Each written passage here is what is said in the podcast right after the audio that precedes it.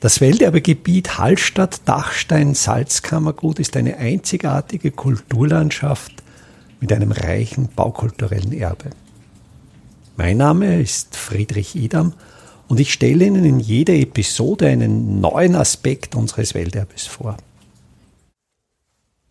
Der Weg zum Salzberg. Der Weg von Hallstatt-Markt zum Salzberg durch den Steilhang des Hallbergs ist ein sehr alter Weg.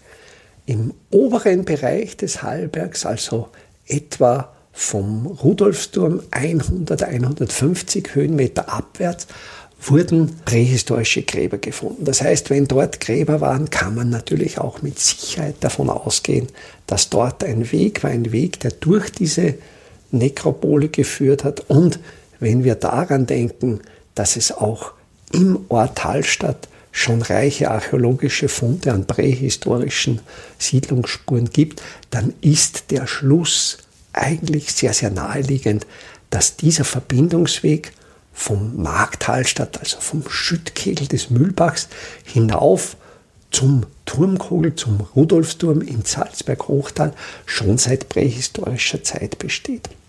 Sichere Belege für diesen Weg gibt es auf alle Fälle aus Darstellungen aus der frühen Neuzeit. Also es gibt sogenannte Tagrevierkarten aus der Mitte des 18. Jahrhunderts, wo dieser serpentinenartige Weg schon sehr klar lesbar eingezeichnet ist, auf dem sogar in der Tagrevierkarte des Johann Ritzinger, äh, die ist von 1713 da, sind sogar Personen eingezeichnet, die diesen Weg begehen. Im Dialekt heißt dieser Weg Dwank und diese Wank findet sich auch in Plänen des frühen 19. Jahrhunderts als Wegbezeichnung eingetragen und Wank bedeutet das Hin und Hergehen, das Wanken der Serpentinen, also diese Links-Rechts-Erschließung des Steilgeländes durch einen Serpentinenweg. Die heutige Wank ist natürlich nicht immer auf der historischen Trasse. Wenn man genau schaut, sieht man im Gelände im Herbst, wenn die Blätter von den Bäumen gefallen sind, wenn man besser durchs Gelände sieht, sieht man teilweise noch Spuren des Altweges. Der heutige Weg wurde zu Beginn des 20. Jahrhunderts angelegt, denn da war es notwendig, diesen Weg mit einem Raupenschlepper zu befahren und mit diesem Raupenschlepper wurde das Kernsalz vom Salzberg ins Tal transportiert. Also dieser Raupenschlepper, der löste die Kerntragerinnen ab, die Arbeiterinnen, welche bis dahin, also bis zu Beginn des 20. Jahrhunderts, das Salz, das Kernsalz, das Steinsalz in sogenannten Kraxen vom Berg ins Tal getragen haben. Und auf diesem Weg, auf diesem Wank gibt es natürlich zahlreiche Kunstbauten in diesem steilen Gelände und diese Kunstbauten sind die Stütz- und Futtermauern. Zur Terminologie, eine Futtermauer ist immer hangseitig in den Berg eingeschnitten, die dient dazu, dass das Gelände nicht auf den Weg abrutscht, während die Stützmauer immer talseitig gebaut ist, die wird errichtet, steht ursprünglich zumindest ein kleines Stück frei da und wird dann mit Material verfüllt und durch dieses System aus Stütz- und Futtermauern entsteht eine Terrassierung des Geländes, die natürlich in diesem steilen Gelände notwendig ist, um einen Weg errichten zu können. Und gerade in den Kurven, wo man einfach größere Radien braucht, oder damals für diesen Raupenschlepper, der im Volksmund auch als der Tank bezeichnet wurde, also die Tanks, die im Ersten Weltkrieg dann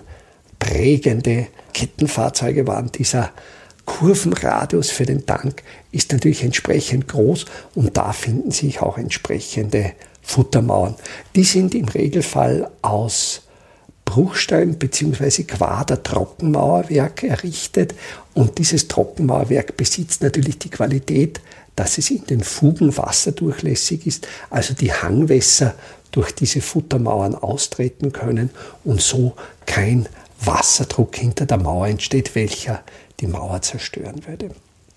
Eine besondere Futtermauer und auch Stützmauer finden wir im Bereich des Franz Josefs Horizonts. Dieser Stollenhorizont, dieser Franz Josefs Horizont, wurde Mitte des 19. Jahrhunderts aufgeschlagen und im Bereich dieses Mundlochs des Franz Josef Stollens wurde auch eine Bergschmiede errichtet. Dieser Bergschmiede ist ja ein, eine eigene Episode dieses Podcasts gewidmet, die ich dann in den Show Notes natürlich entsprechend verlinke. Im Bereich dieser Schmiede, im Bereich des Mundlochs, des Stollenportals, brauchte man natürlich mehr ebene Flächen und darum gibt es dort auch eine höhere Dichte an diesen Stütz- und Futtermauern und auch eine besonders sorgfältige Ausführung. Sehr schön ist diese Stützmauer, welche die Fläche vor dem Mundloch des Franz Josef Stollens abstützt. Die ist wirklich in sehr sorgfältig gearbeiteten Quadertrockenmauerwerk ausgeführt und an deren Krone sitzen formal sehr, sehr schön proportionierte steinerne Pfeiler oder Geländersteher, zwischen denen dann die Geländerstangen montiert sind. Und da merkt man natürlich schon die Steinmetzkunst, die Handwerkskunst der Mitte des 19. Jahrhunderts, wo dauerhaft in, in höchster Qualität gearbeitet wurde. Im Volksmund nennt man diese Bauweise auch immer noch salinarisch, also auf Art der Salinen, was natürlich bedeutete, damals wurde nicht in Legislaturperioden, sondern in Dynastien gedacht und der staatliche Hochbau wurde so ausgeführt, dass die Objekte sehr, sehr lange standhielten. Aber auch unterhalb dieser Mauer Richtung Bergschmiede gibt es eine sehr spannende und schöne Futtermauer zum Weg hin zur, zur Wank hin.